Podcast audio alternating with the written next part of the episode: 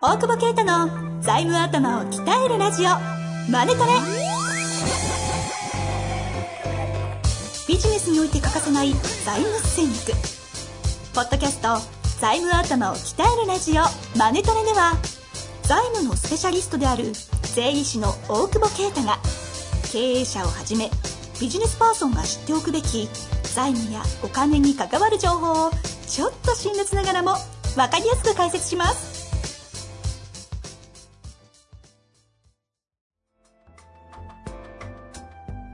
こんにちは、遠藤和樹です。大久保啓太の財務頭を鍛えるラジオ、マネトレ。大久保先生、本日もよろしくお願いいたします。お願いします。やりますか。どうしたのええ今日はですね、質問がすんげえ長いん です。いや、これは長いね。やめよそう。っちえやらないんですかいややめようと。長くないいや、ちょっと今日は、よたやる暇ないです。やってみようか、じゃいいいですかあ。いいっすよ。ちょっと我慢してもらっていいですか 別に我慢っていうか、いや、エンタメの精神でやってるわけで喋りたいことは特にない。ない。ない 時間稼ぎだよ、時間稼エンタメ。ぎ。エンタメの。いや、これからもね、あの、オオーディオコンテンツ今来てますからね。チーフエンターテインメントオフィサーみたいなね。CEO だからね。滑 ったね。いや、そ れだけど、なんか、滑ったけど。か考えさせられますね。そうだね。そうですね。やりますじゃあか行。きましょうかね。はい。えー、行きますよ。これマジで長いんで、ちょっとつうか皆ささ、ん。質問くれない人にさ、なんか悪いじゃん。せっかくこんな長く書いてくじれゃたじゃのにじゃじゃじゃうんそんなことないんですけど、は長いので、ちょっとその方わもかったよ、真剣に聞いていただきたいなと。ちょっとずつ進めた方がいい、これ多分。つ。ですかじゃあ、ね切切ってください。き切ってやろうよ、なんか。あの、 俺が覚えらんだ よ、もう。でも、いや、なんかすげえ変なところで切ってそう、切ってきそうだなと思いつ つ。まあ、いいいいです、はいやりましょう。はいえー今回はですね、でも面白いですよ。業種はあの農業関係の方でして、うんえー経営者となってますね。35歳、えー農業、えー研修生の方のようです。農業研修生えでも、経営者みんな、これなんかシステムが悪いんじゃないのそういうことみんな経経営営者になっちゃう。なっちゃうんですかね。まあいいじゃないですか。経営者です。ゃん。 じゃあ職種入れるのやめろよ。いやいや、だいたいちゃんとなってるはずです。いきます。 あーはいえー大久保先生、遠藤さん、こんにちは。いつも楽しくポッドキャストを拝聴していますお。はようございます。私は来年新規収納し独立を予定している農業研修生ですうん。農業生産法人での独立を検討していて収納場所は大久保先生が好きなウイスキー白州の蒸留所の近くになります、もう帰んのかなんですかねな近くだしね。買ってほしいね。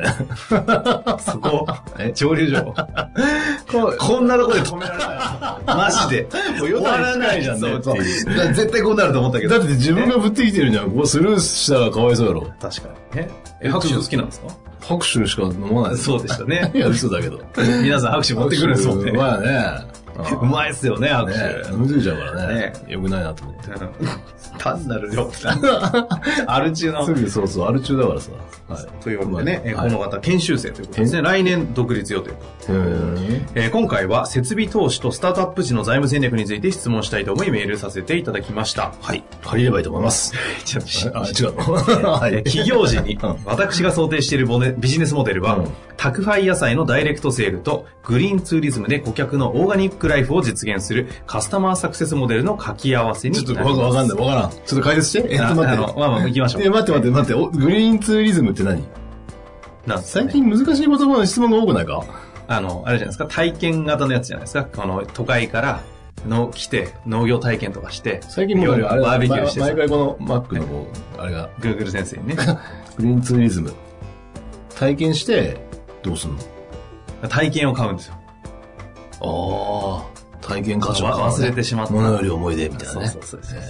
へえじゃなくて。いやいやいやいやぐちなみにグー Google どうなんですかグー、グーったらいや、普通だ、の、え農産業村に滞在し、農業業体験をつ楽しみ、地域の人々との交流を図る、余暇活動のこと。やっぱりまさにそうですね。うん。体験型レジャーということで。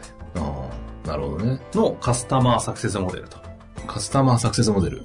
店になってますけど、宅配の掛け合わせってなってるんで、あれですあね。ーで、来た人たちがここの野菜を一部あはあ、そうい買うえこるとねみたいはな。いはいはいはいはい。まあ、要は呼んで売りつけるってことだ。まあそういうことですね。そうだね。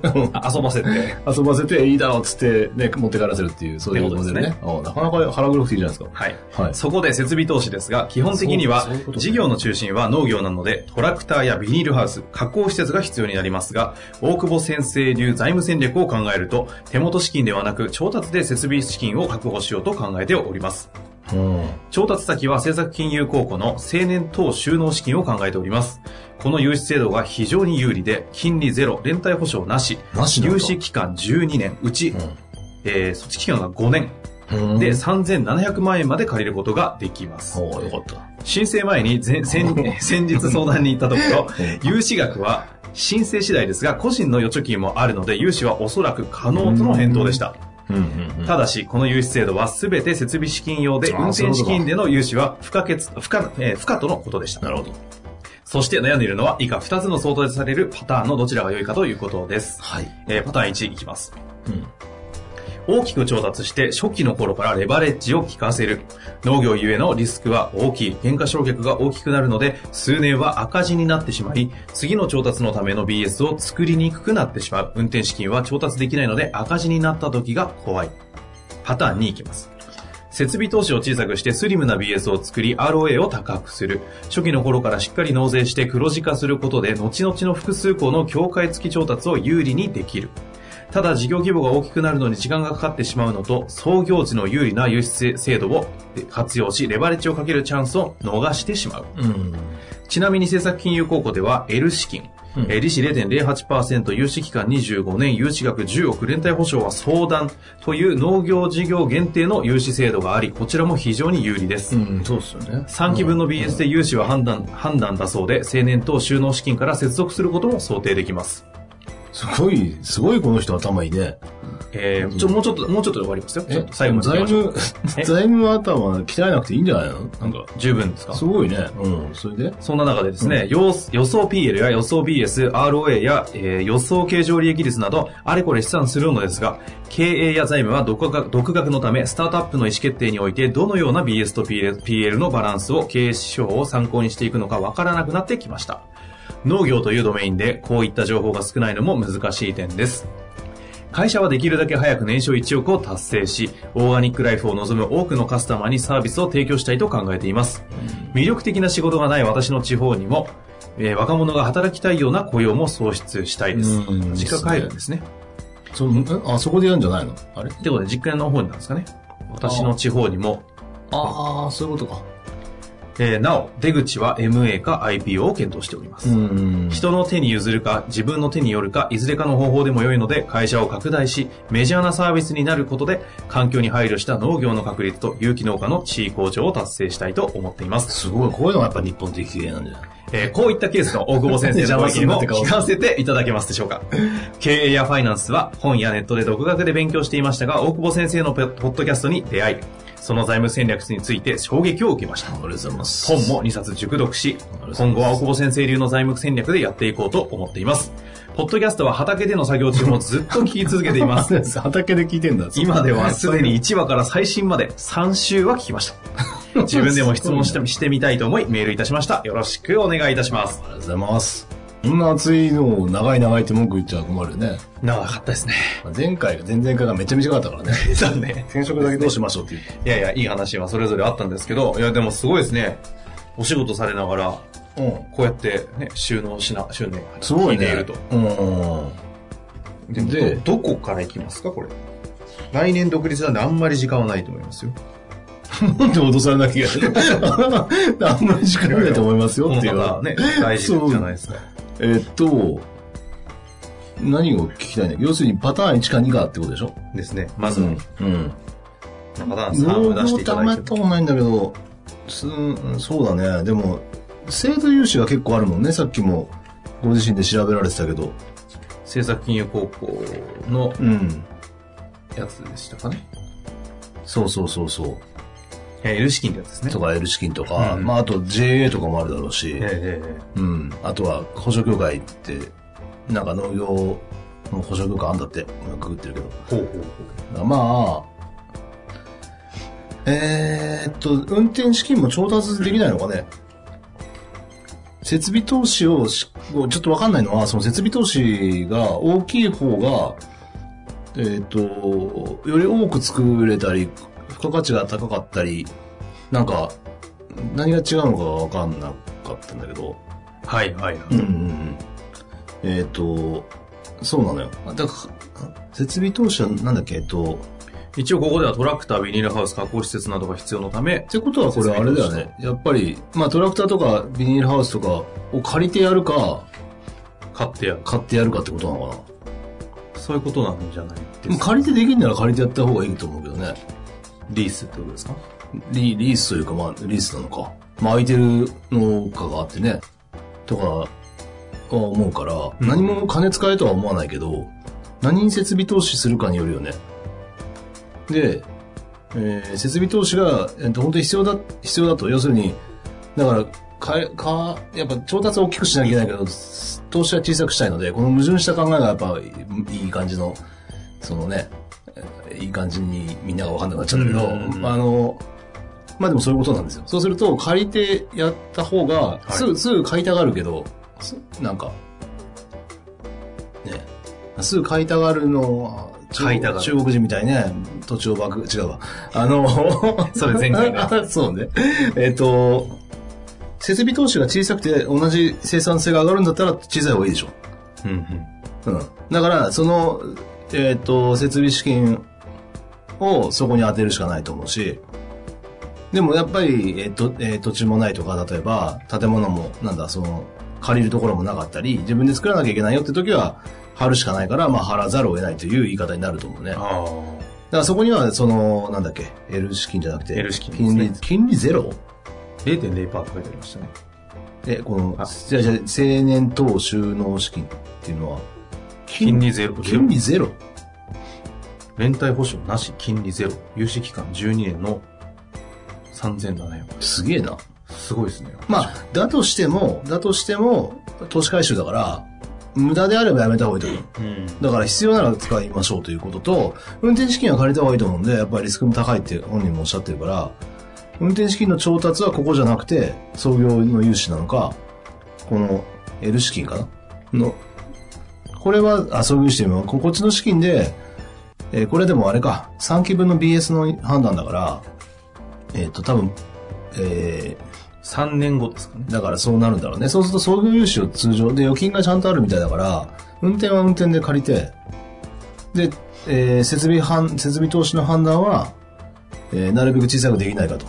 で、大きくして貼るだけ貼ったら儲かる、えー貼るだけ貼ったら生産性が上がる、量が作れる、売れるっていうんだったら貼っていいと思う。うん。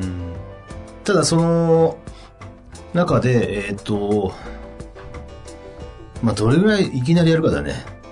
本当にそれが成功するのかってのもあるから、いきなりドンって貼って、ちょっとわかんないんだけど、はいそのダイレクトセールがどれぐらいいくのかっていうのをちょちょっと試してからの方がいいのかなっていうは思ってしまう。だから、はじめはと、この、あの、なんだ、青年等収納資金がね、創業じゃなきゃ使えないわけじゃないんだろうから、そうするとどっかのタイミングで、あ、でも青年じゃなきゃ、青年じゃなきゃ使えないから、もうあの、早めに早めにね決断しなきゃいけないんだろうけど、それでやって、っていうレバーかけるときに当て込めばいいのかなっていう気はするけど、いきね。なりレバーかけるんじゃなくて。うん。ただまあかけないとできないなら仕方ないけどね。うんうん。その、設備は作んないとダメだよと。まあでも3700万ぐらいだからね。いきゃいいじゃない。おしあ、だってさ、ごめん。えっ、と、連帯保証なしだもんね。ネタなしですね。ああ、まあ、まあでもそ、まあそれでもだから、えっ、と、ごめん。連帯保証なしか。金利ゼロ。まあでも、投資が必要ならするべきだろうし。ただ、レバーかけるリスクは、多少普通の融資よりも楽かも、気はね。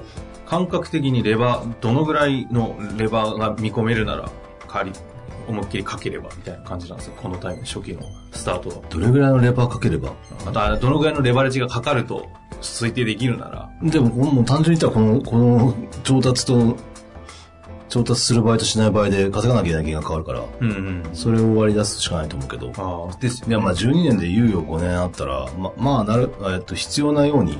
だから、な、何が言いたいかっていうと、行ったり来たりしてる風だけど、要するに、れええっと、安く手に入れながら、レンタルとか、なんだ、リースとかもしながら、えーより多くのものを作るみたいな方がいいんじゃないかなっていう気はするけどね。うんうんまあ、あとはその、ダイレクトセールもそうだけど、と隣の農家とかからね、仕入れられないものね、なんか地域と一緒にやるとかはい。っていう点も考えられるかなと思うんだけど、なんか、だいぶ昔の話ですけど、どうでしたっけ、あの、カンブリアとかなんか、ああいうのってたあなんだっけななんかあるじゃないですか。10億ぐらいやってる農業法人の方は、実質9割は売り売りのあ、うん。小売店で、要は周りの農家のやつ全部仕入れて、はいはいはいはいで、自分は小売業として、うん農業生産法人なんですけど、はいはいは実は売り上げ立てて、いはい。で、1割は自分の生産やってるみたいな。でもこれ確かに何作るかによるけど、仕入れ、あー自分の畑が失敗した、する可能性もあるんだもんね。ありま普す。通売り上げ立たないもんね。この規模とかだと保険ってかけれるんですかね北海道とかでっかいところですと、もう倒れた時天気のやつ全部保保険で担保みたいな。あ、そうなんだ。まあ、北連がね、ついてるのはありますけど。あーまあね。あーまあ、そうね。そんな感じじゃないそんな感じですか。あまあ、うん、な何をなな何をなんでというか、その事業計画、本当はね、見れるといいんだけど、農業ゆえのリスク。まあだから、拍手を持ってね、来てくれれば、あの答えそうんるだだねね。拍手でいいんだったらすぐ来るんじゃないですか。拍手で、はそ拍手バカにしてんだろいやいや拍手で相談乗ってもらえたら来る、来るじゃないですか。本当に。どんどん拍手をどどうんしてんだどろうってん、。どんどん拍手並んでてね、 手に入んないんだから、そう。買えないんですよ。確かにね。カラビンが値段つく時代ですからね。そう。ということですかね。うん。うん。まあそうだね、そこをちょっと再度みんな押してもらって、だからあんまりその融資制度に縛られないで、その事業計画の方をきちんと立てていくっていうことと、だと思うんだよね。はい。うん。う。うんん。それで、まあリスクヘッジはその仕入れとか、まあ保険がなんかわかんないけど、した方がまあいいと思うし。はいはいはい。うん。でもやっぱりそう、えーっ、と、小さくてスリムな BS が美しいんだけど、えー MA とか IP を目指すならやっぱ調達はどんどん大きくなってくると思うから、えーまあ端的に答えるとパターンにはあんまり考えない方がいいかなと。この方のエグジットを考えると、パターン2じゃないんじゃないかなってことですか。うん。多分ね、えっ、と、別に大した財務戦略じゃないんだよ、俺が話してるのは。なんだけど、こうなんか結構衝撃を受けてるから、うんってことはすげえ真面目で緻密に緻密に計算する人なの。そうすると、多分大きく腫れないから、拡大が遅くなると思あう。あ。だから、レバーかけるのはレバーかけた方がいいとは思うけど、無駄遣いはしないでねっていう結論結論だよね。まあ、するタイプじゃないだろうけど、逆にそういう性格の方はパターン1の方、あパターン2の方がいいとかないんですかパターン2の方がいいけど MA にたどり着かないよね。逆に言ったら俺がパターン2を意識した方が、あの、ちゃんとした経営ができるかもしれないけど。どう考えてもレバーかけすぎるから。あちょっと奥ス野リム先生そうがそうそう、スリムにしなきゃなって、だからそのバランスじゃない。でも、この方多分本当はパターン2なんだろうから、オーガニックライフを望む多くのカスタマーにサービス提供したいと考えているけど、うん MA か IP をしたいって、ちょっとここに矛盾は感じるんですけど、この辺は大丈夫なんですか、んどういうことえいや事業を続けていきたいみたいな、こう、事業性の方での、こまあ、事業はう、だまから、うん。あ、事業家としてのエグジットっていうところがゴールにしているところが、どっちが目的なのかなって。なるほどね。詰めるね。でもやっぱり影響力を出すっていう意味では、事業をある程度育ててメジャーにしていくっていうことのために他の資本を入れるとか、IP をするとかっていうのは一つ検討していいと思うんだよね。ん別にそれで、売ったからやめますよというよりは、IPO とかだったら当然残るし、はいはい。やっぱ影響力っていう意味では拡大っていうのも必要だと思うんでね。うなるほん。たど。たまにはリスナーをフォローするっていう。自分でなるほどですね。いや、でも今の意見は素晴らしいですね。まあ、というわけで、非常に勉強されてる方ですからね。すごいねちょっとこの話を聞いた上で、うんもうちょっとなんか踏み込むなら拍手を持ってからずで。そうですで、なんか質問、もうちょっと踏み込みたいなあの質問という形でお待ちしてますので。はい。ぜひもうこれ以上踏み込んだら結構大変だよね。事業計画。事業計画書を変えてくるんじゃないです か。それはそれで楽しいじゃなでいもですか。聞いてる人全然わかんないから。うん。あの、アップ OK という前提で。ああ、なるほど、ね。計画だからいいじゃないですかなねるほど、確かに。確かに。別に実績だっていいでしょ。ね。実績もまだないので、これからですいねや。そうだけど。ちょうどそれ持ってね、叩いてもらって、銀行で調達できましたとか、タイムリーにできるじゃないですか。そうだね。ね確かに。ということでいや、。 本当に送ってきそうじゃん、それちょっとめんどくさいからいいよ、もう。